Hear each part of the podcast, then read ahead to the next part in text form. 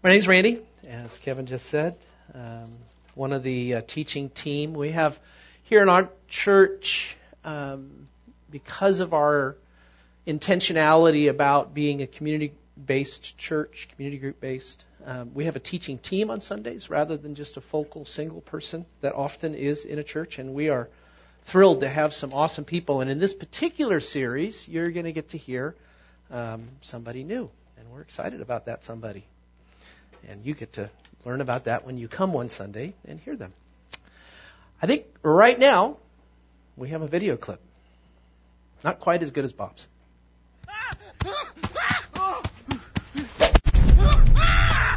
You cannot leave. A real warrior never quits. Watch me. Come on. How am I supposed to beat Tai Lung? I can't even beat you to the stairs. You will beat him because you are the dragon warrior. Ow! You don't believe that. Oh! You never believed that. From the first moment I got here, you've been trying to get rid of me. Yes, I was. But now I ask you to trust in your master as I have come to trust in mine. You're not my master. And I'm not the dragon warrior. Then why didn't you quit? You knew I was trying to get rid of you, yet you stayed. Yeah, I stayed. I stayed because every time you threw a brick at my head or said I smelled, it hurt. But it could never hurt more than it did every day of my life just being me. I stayed because I thought if anyone could change me, could make me not me, it was you. The greatest kung fu teacher in all of China. But I can change you. I can turn you into the dragon warrior, and I will. Come on. Tai Lung is on his way here right now. And even if it takes him a hundred years to get here, how are you gonna change this into the Dragon Warrior? Huh? How? How? How? I don't know.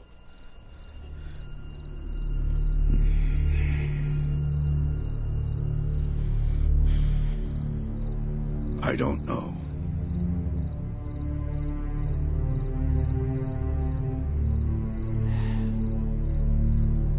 That's what I thought.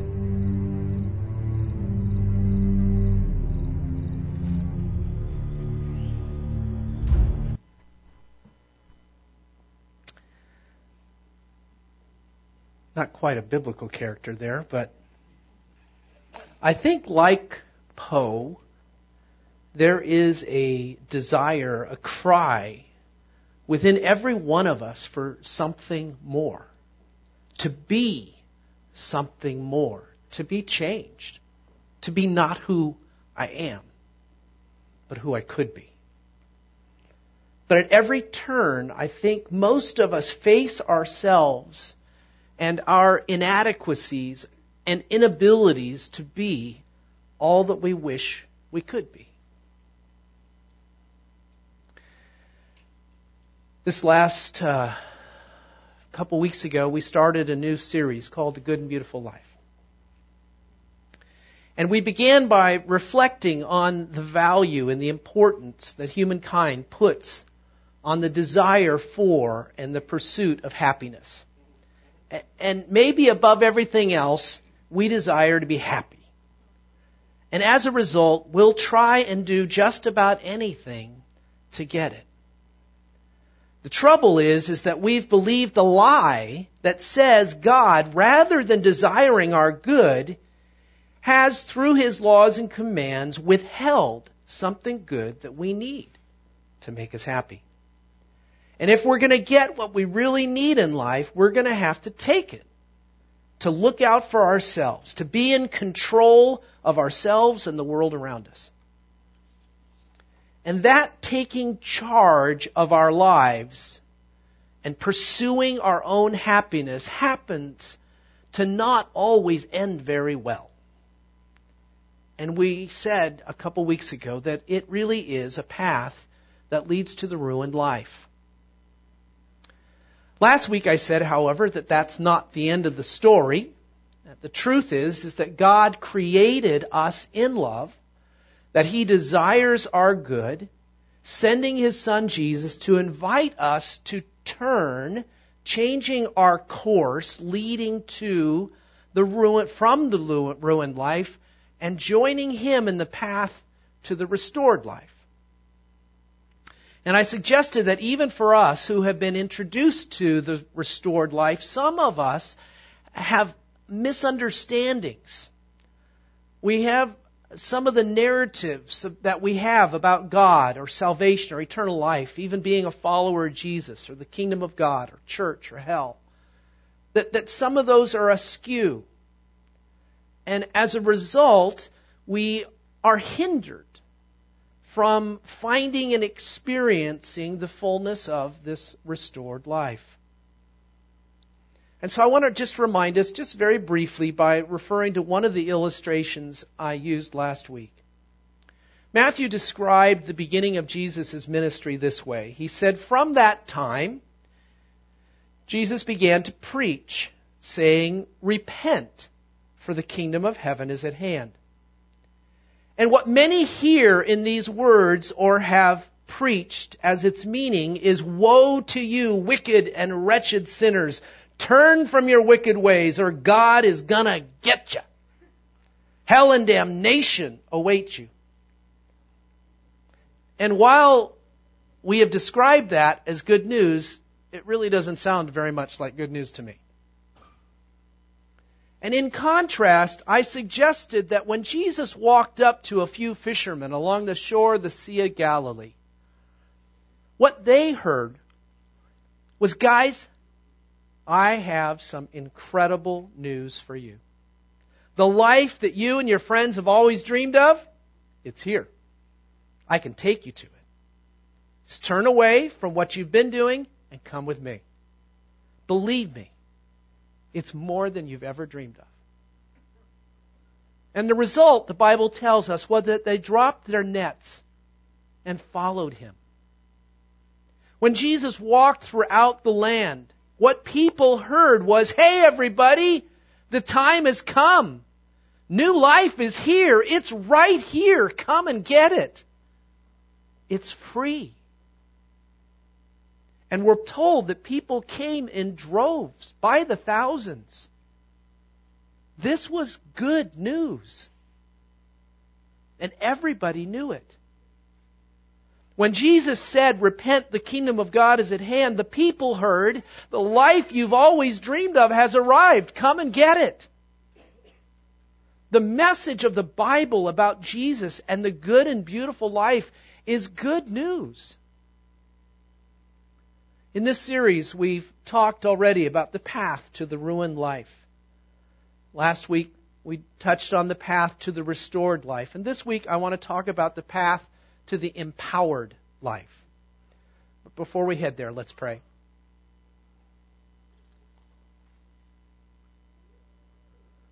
Holy Spirit, I, I am so appreciative that I don't have to do this alone.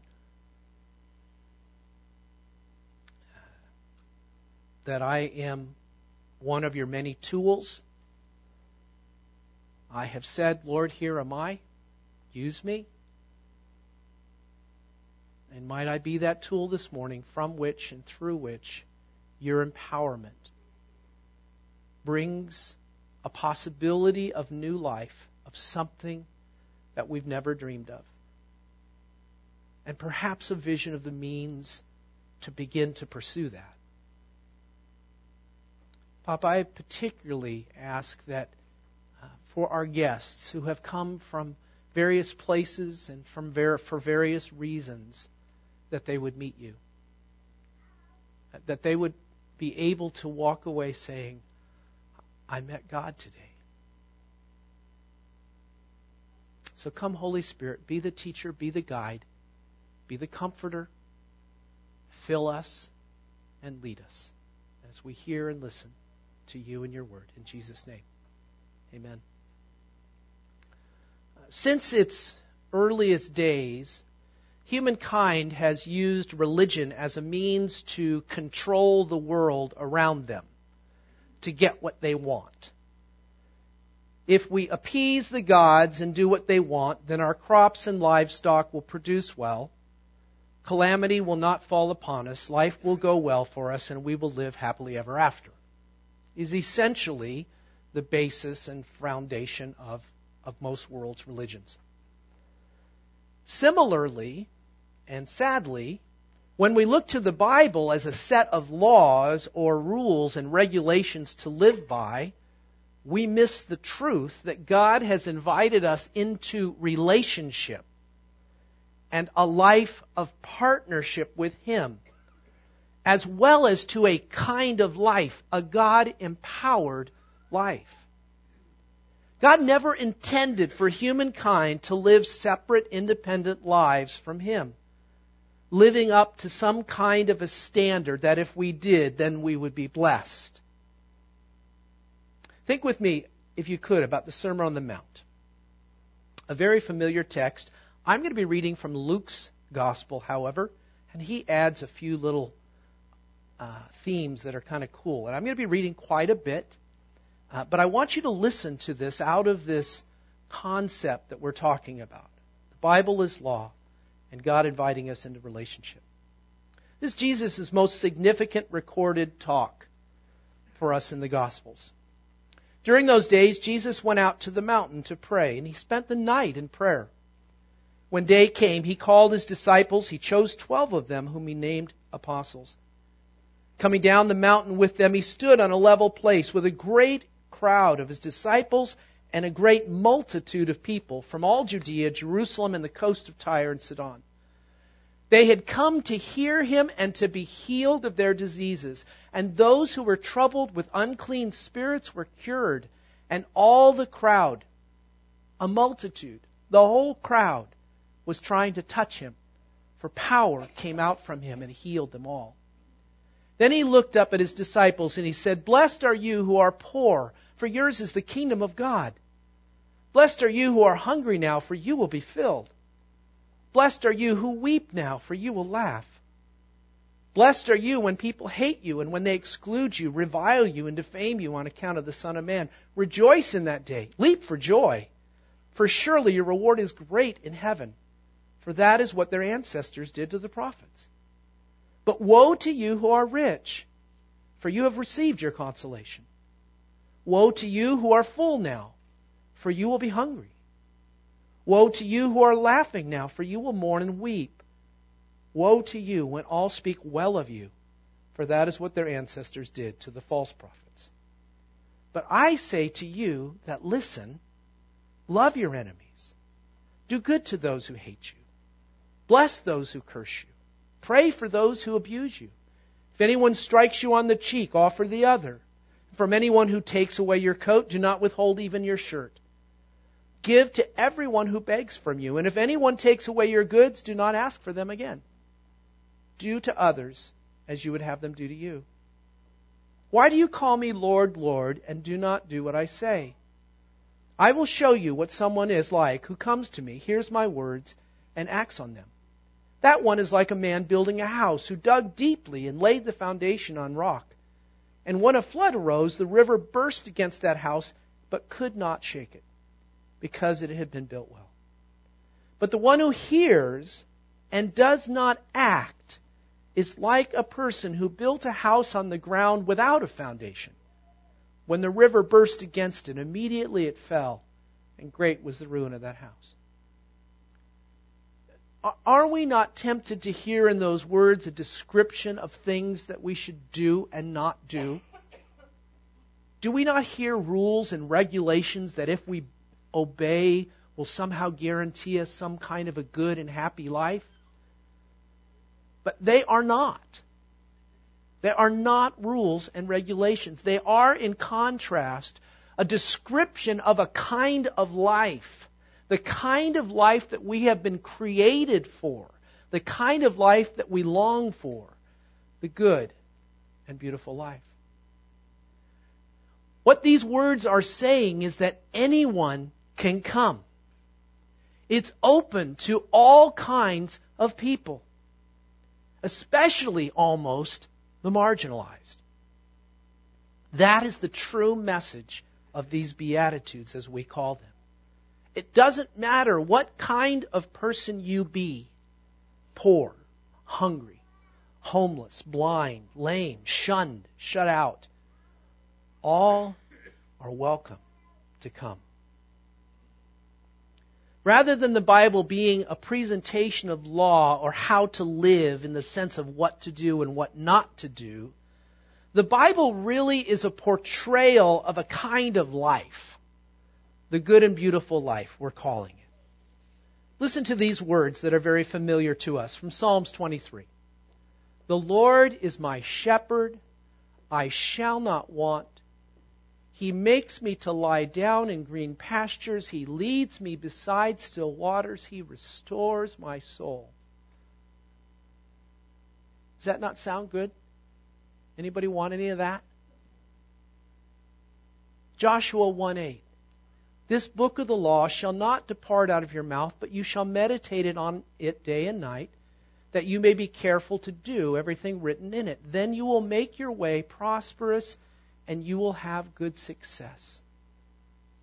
When Jesus speaks about the kingdom of God, he's talking about this good and beautiful life we were created for, that we long for.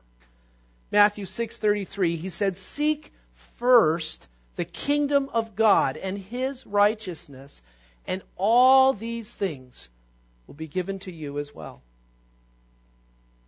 But this is not something that we can do on our own. It's not a kind of life lived independently on our own.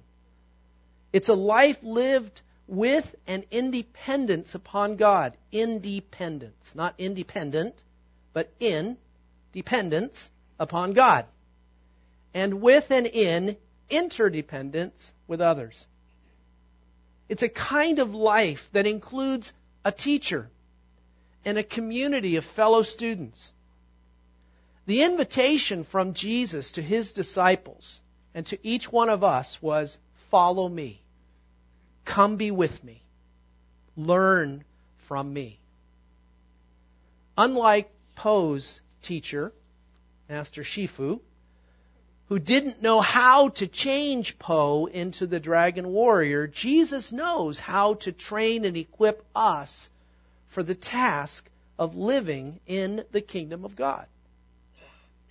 All of the highest aspirations that you or I would pick for our life from the New Testament, thinking of the Sermon on the Mount, thinking of 1 Corinthians 13, 2 Peter 1, Ephesians 4, all of these things, all of this kind of life is available to us.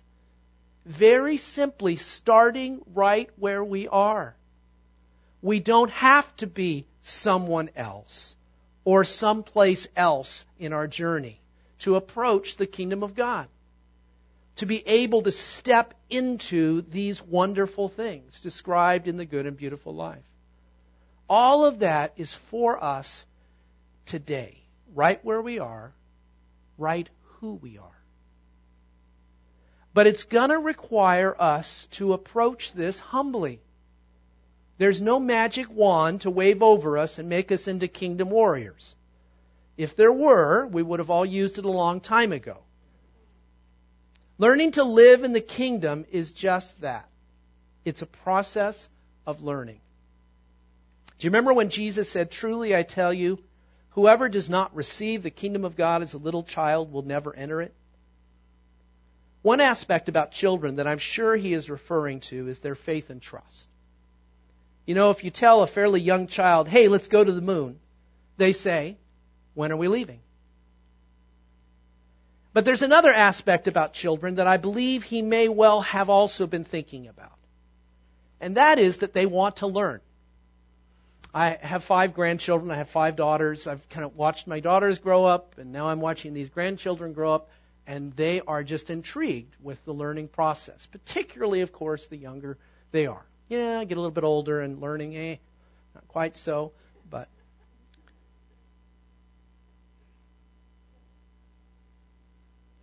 They may not like the means we sometimes impose upon them, like school and classrooms, but children love to learn.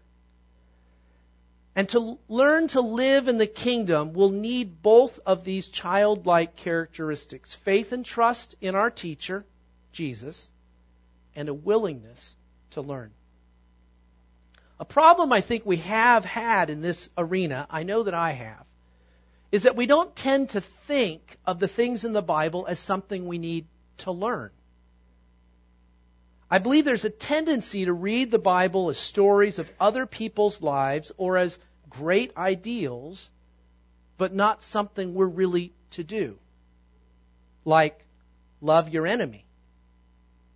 Suppose you read that, you just flipped open your Bible and you read that out of the Sermon on the Mount, love your enemy, and you thought, huh, I need to learn how to do that. What is the next thing you would do? You know, there aren't a whole lot of books on workshops or workshops on how to love your enemy. Right? I couldn't find any on the internet. I had to make one up. And if we struggled with something like not judging others, would we think, wow, I need to work on that? I need to learn how to not do that. God, could you help me learn to not do that, to not judge others? Does that make sense? Think with me for a minute about sports. We all know this to be true. Let's say you want to run a 5K. 5K, you've never run very much in your life. You're 21. You're not really out of shape, but you know you've not done this before. You've had to run a few laps to kind of, you know, make times or something, but you never really run, you've not been trained.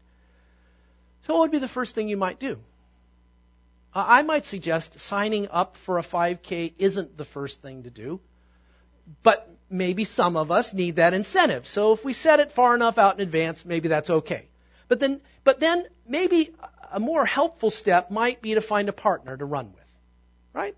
Somebody else maybe who's done this before, get a little help, someone to kind of support and go along with us. And then the next step might be to get an app for your iPhone. There, there are them, you know, uh, to help you regulate your pace. C25K. Uh, it's out there. It's good. It's a good app. I know someone who's using it. But this process, as in these other processes we're talking about, are a process of learning. They may even include some unlearning. Maybe you have some poor running techniques because no one's ever told you how to run and you run kind of, you know, wrong, unhelpful. I think when we talk about many of these biblical teachings and principles, we, we nod our heads, even thinking, yeah, yeah, that would be good. That's a good idea. But we don't really consider what we might do or not do to accomplish it, to become the kind of person who does that or doesn't do that. And we don't often think about the idea of getting a coach or a friend to help us train. One of the parts of the Lord's Prayer is Your kingdom come, Your will be done on earth as it is in heaven. You know, that is an awesome prayer. It, it, was taught to us by Jesus. It's a good prayer to pray to see the kingdom of God expressed on the earth. But what about to personalize that prayer and to think God, I need your kingdom to come in me. I need your kingdom to be expressed through me. What does that look like? How do I do that? You know, that prayer becomes particularly meaningful when we're tempted to pursue something that is not God's will. Now, I'm, I'm aware of, of Christian couples, seemingly strong marriages, where one uh, flips out and commits adultery. And we think, oh my God, how did that happen?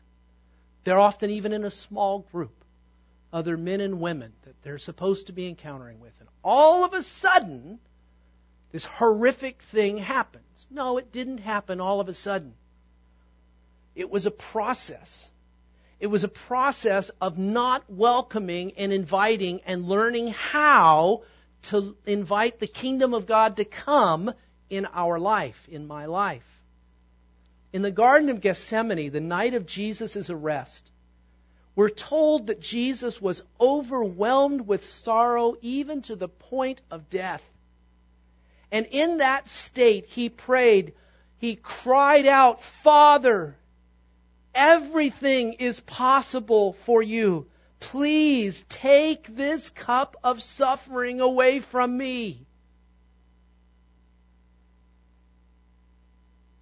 But not what I want. Your will be done.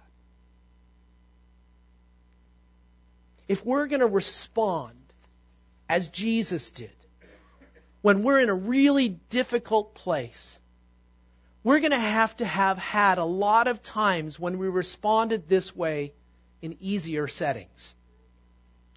Kevin mentioned that we're launching uh, a, a fast, a 40 day fast, and we've done this every year for a long time. And even as he uh, suggested, you know, try it. You might like it. Um, we have had maybe dozens, I'm not sure, but probably dozens of people who have been very, very significantly changed as a part of this initiation of, of something to work on their discipline, to work on the issue of self control, to die to themselves. And, and this fast can be about anything that each person chooses. But, but it, it primarily is around this arena of, of self discipline. You know, we as people, particularly here in the United States, are accustomed to pretty well getting what we want and having our way. We don't really deny ourselves much. But doing this, fasting, is a means of practicing the prayer, not my will, but your will be done, O God. Now, I've said before that I really like sweets and candy and certain kinds of cookies and things. I really, really like chocolate. And I eat candy and sweets pretty much every day. I have to, you know, I'm 55 now, so I have to kind of, but I, I, uh, I give myself to that uh, opportunity. However, um, I made a decision to fast from sweets and cookies and ice cream and chocolate and candies and that kind of, uh, except for my mocha. My mocha in the morning, it isn't really chocolate, it's coffee with some uh, creamer. So it's okay. And it's it's Splenda. It's Splenda, so it isn't really sugar, so it's not really sweet. So that one's okay. Anyway, um, well, and and I, I actually that's one of the things I'm fasting from. Um, and I actually started last weekend. Uh, this this can't, uh, while I was preparing the lesson last Saturday, I was thinking about the fast coming, and I just thought, you know what? I really am having a hard time with self control in this area. I'm just I got this little jar. Clara buys me these little jars of malt balls, or most recently got this little box of a chocolate raspberry. Oh my gosh! And they're still sitting there. They're actually sitting on my desk at work. So all week this week I'm fasting and I, I see that it's over there. And I left it there because I want to be reminded that I am making a decision to say, not my will, but your will be done. Now, I don't think it's God's will that I shouldn't eat chocolate. In fact, I know it's not. And when the fast is over, I'm going right back to it. Probably.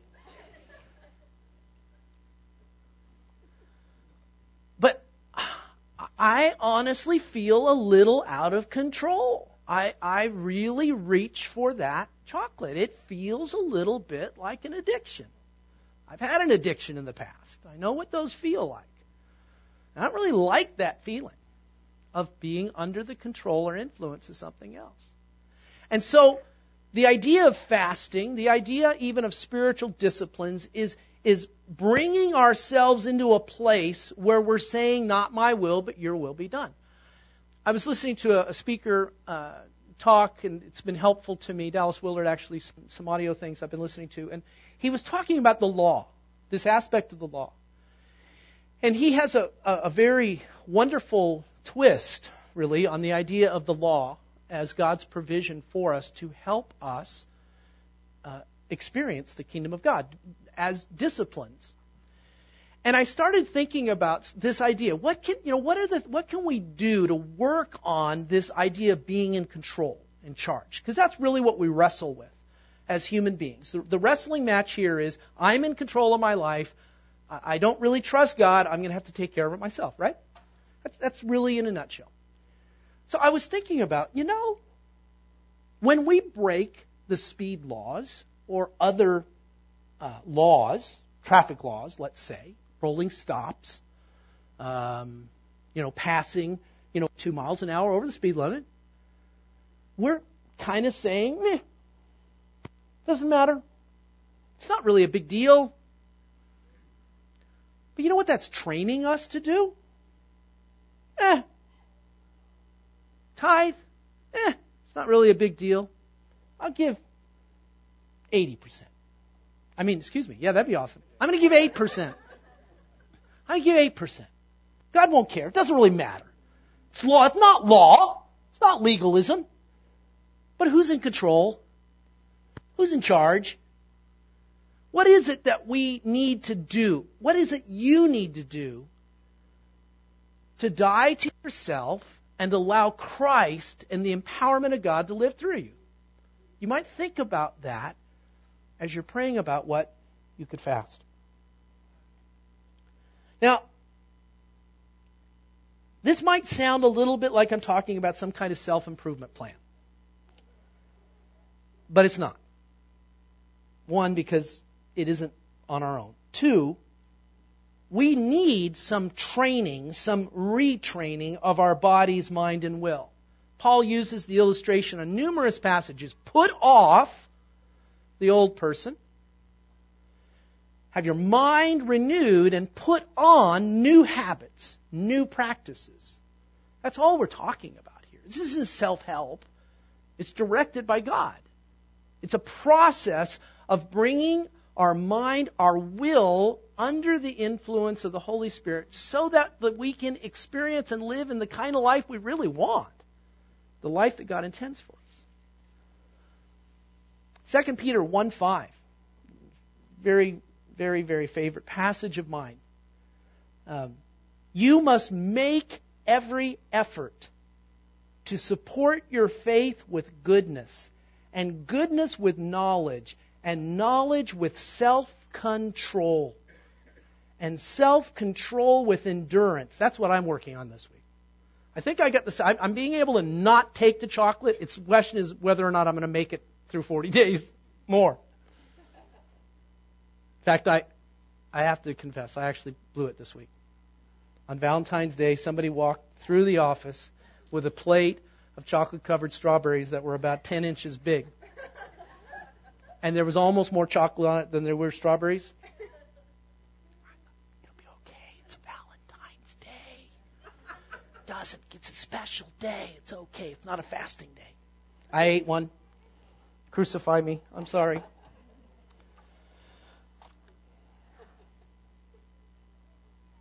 Just as the Bible is not so much a book of rules and regulations. It is an invitation to a kind of life so that these expressions of discipline, of self denial, are not so much about us doing or not doing, they're about becoming a different kind of person on the inside. The outcome is more than just someone doing the right thing, as good as that would be but becoming the right kind of person who, through this process of transformation, comes to a place where they routinely and easily do the kinds of things that Jesus said and did.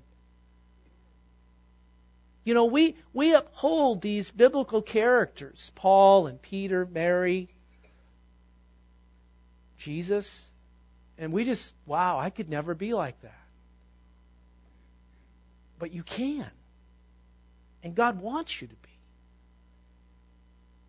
How can you change this to become God's warrior? How?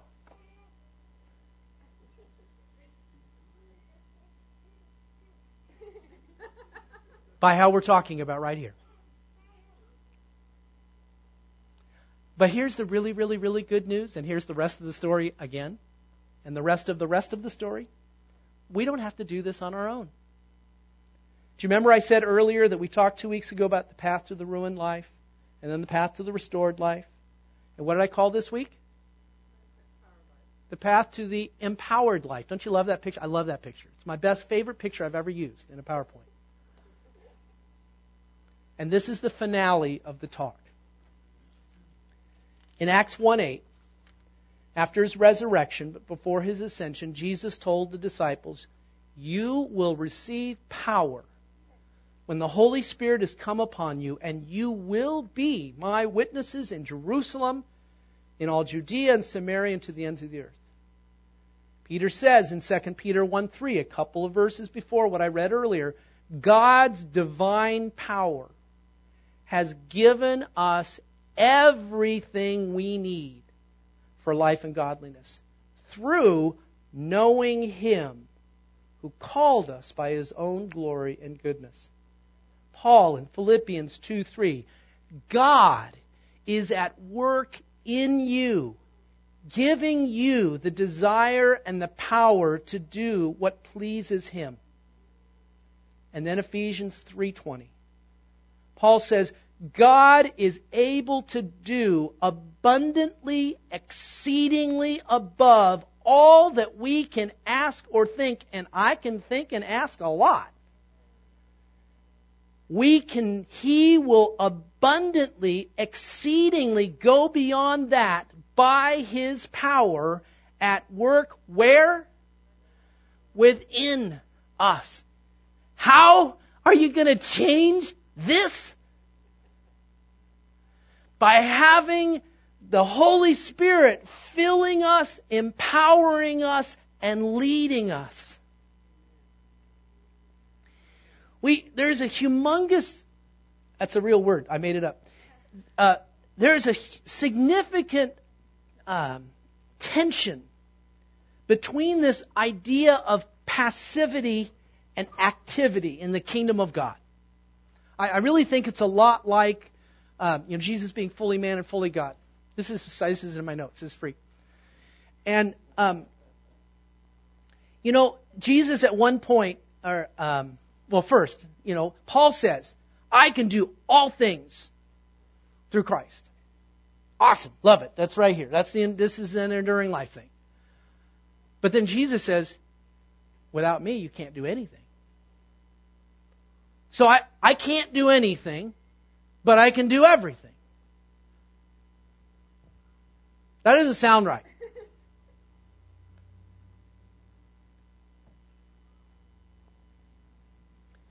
This is not a life intended to be lived independently or on our own. It is a life lived with an independence upon God. It is a life lived in action with the empowerment of God to do and be what He's called us to be and do.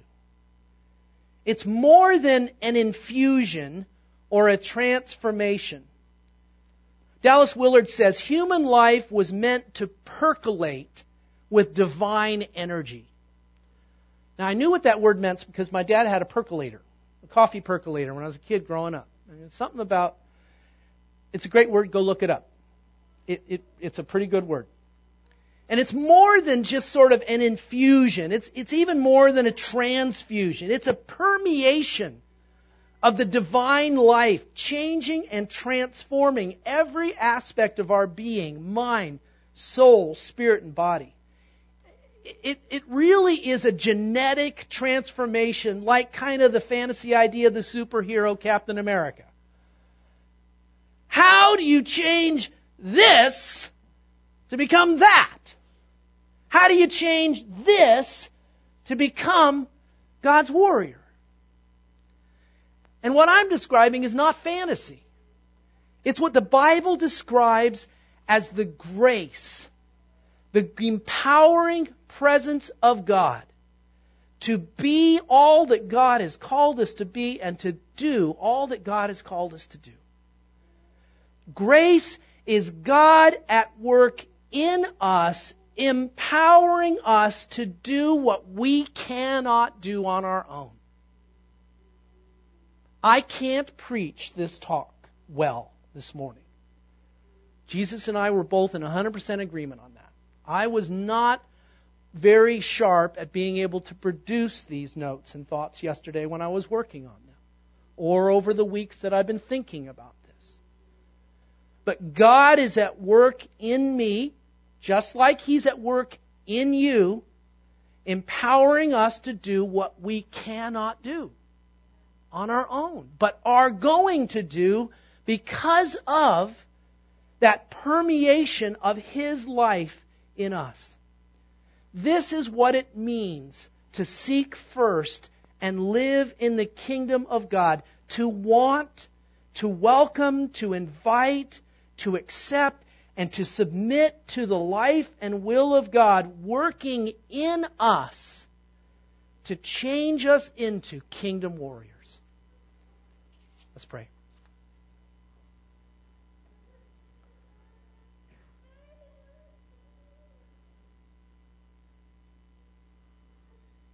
God, I so much long for each of us to get this.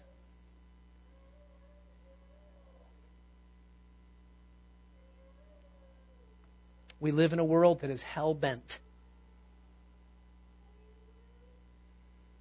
We have been trained to seek our own good above the good of others. I have been taught to take care of myself,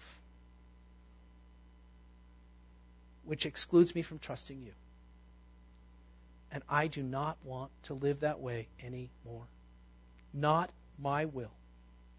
Not the way I want the world to be, but the way you want the world to be. And I get big time that I can't do this. I can't do this but empowered by you, with your life percolating in me, permeating my being, my mind, my will, my emotions, my body.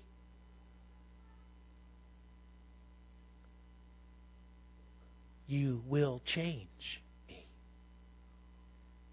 And I will not be any longer who I have been, but who you have designed me to be. Not self help.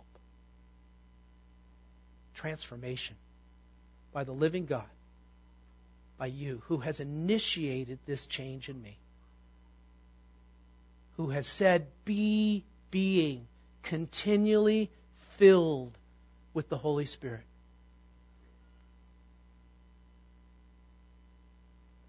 Let that be true today. Papa, I know so many here need the empowering presence of God to do what they need to do this week, to live through what they need to live through this week, whether it be pain in their bodies, or a difficult work situation, or a difficult home situation. And others that are preparing to share with friends and coworkers about you, and they can't do it on their own. We can't do any of this on our own. Holy Spirit, come, fill us, infuse us, empower us, percolate in us. Your will be done, not mine. In Jesus' name.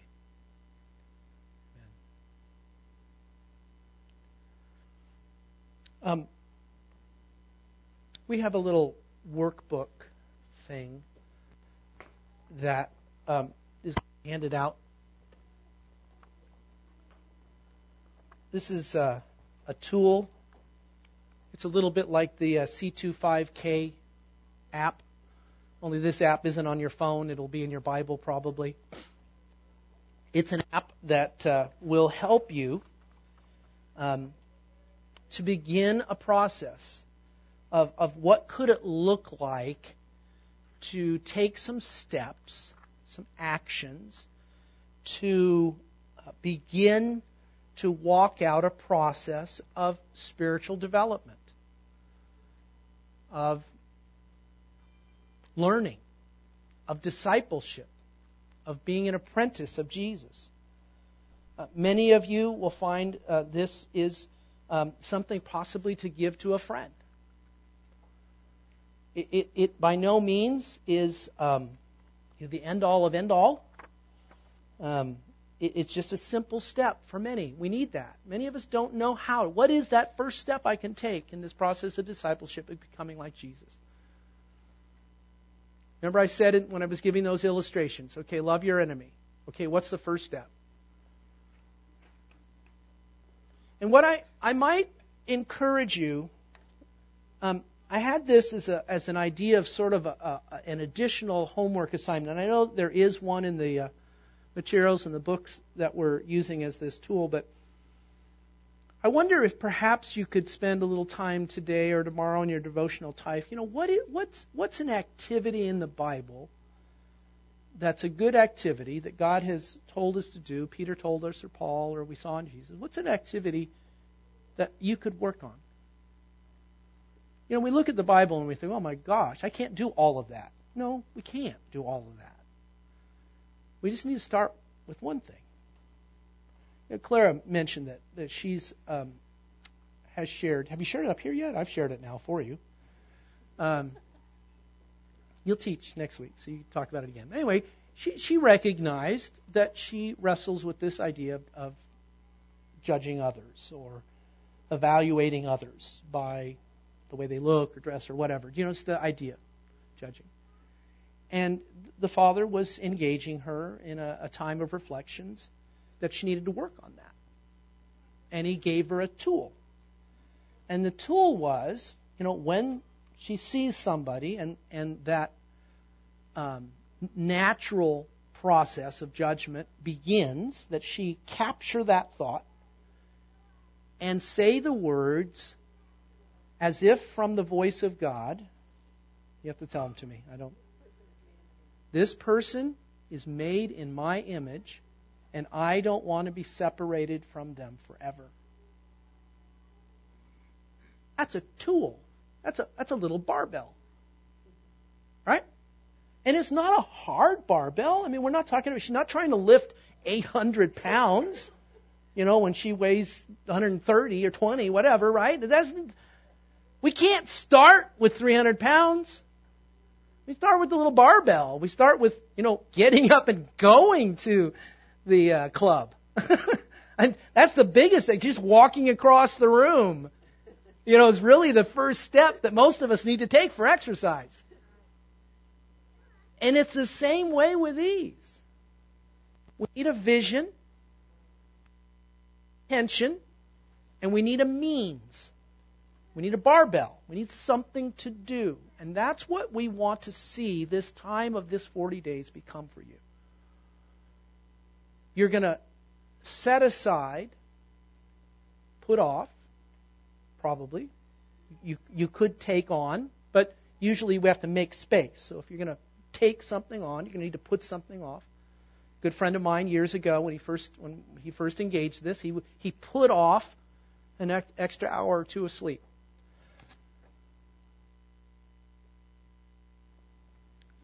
Put that off and put on getting up early. And he's done it almost every day for the last eight, ten years, seven years and it's transformed his life. That that little step.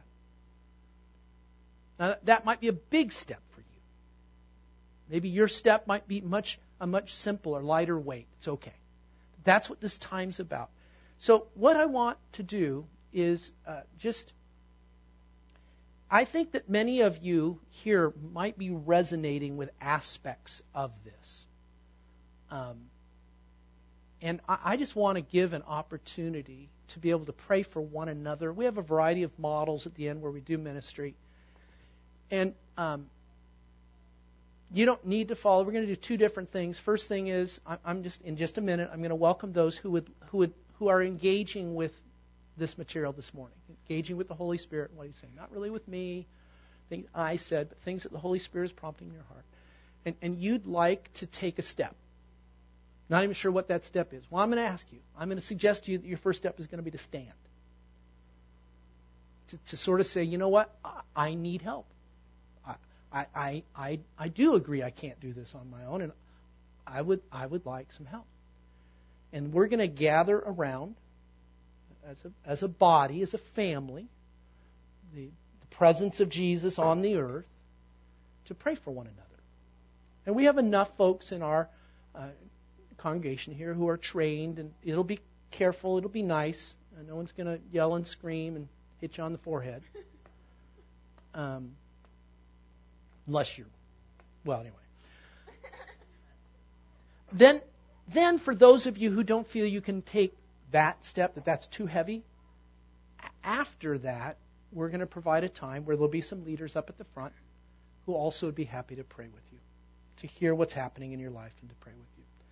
So right now, if, if you if there's if there's some aspect of this that's resonating with you, some kind of agreement with with God, with these themes, would you stand? And, and you want help.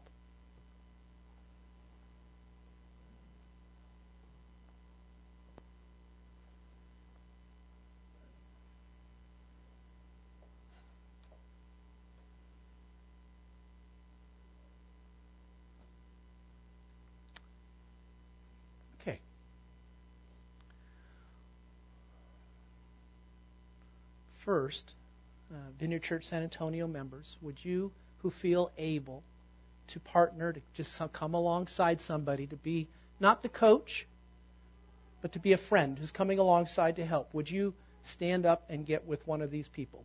Predominantly, we like, we suggest women with women, men with men. It's most helpful. So, could we get some of the church folks first, standing and coming around? This includes everybody who's been trained to help.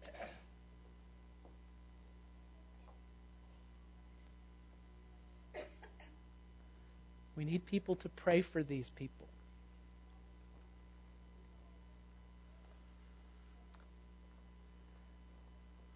Yeah, sometimes you have to turn to one another. There just aren't enough folks. There's uh, keep coming. There's uh, Neil's back there. If you don't have someone standing with you yet, would you please raise your hand? We, we've got two people down here, that two gals, that we don't have anyone standing with. And we've got another one there. Okay. Now, if some of you are, guests and uh, you would like to participate with any of these groups, you are welcome to stand and join them and to pray with them. If you would like. So we're going to do that. And then I'm going to go ahead and release the service. I'm going to stay up front. And if there's any of you want to join me uh, to just kind of hang out and be out here and be ready to pray with anyone who wasn't comfortable with this, you can. We're a uh, relationship based church. This is a little relationship based, what we're doing and God is here. So, Holy Spirit, we thank you and we welcome you for the transformation that is in your heart and mind for these folks. Might your kingdom come. Let your power come. Let the filling of your Holy Spirit come for that transformation that these folks are desiring and longing for. Let it come, Holy Spirit. In Jesus' name. Rest of you, thank you for hanging out with us. And I hope you have a great uh, Sunday. Join us over at Grady's across the street if you would like. Otherwise, We'll see you next week.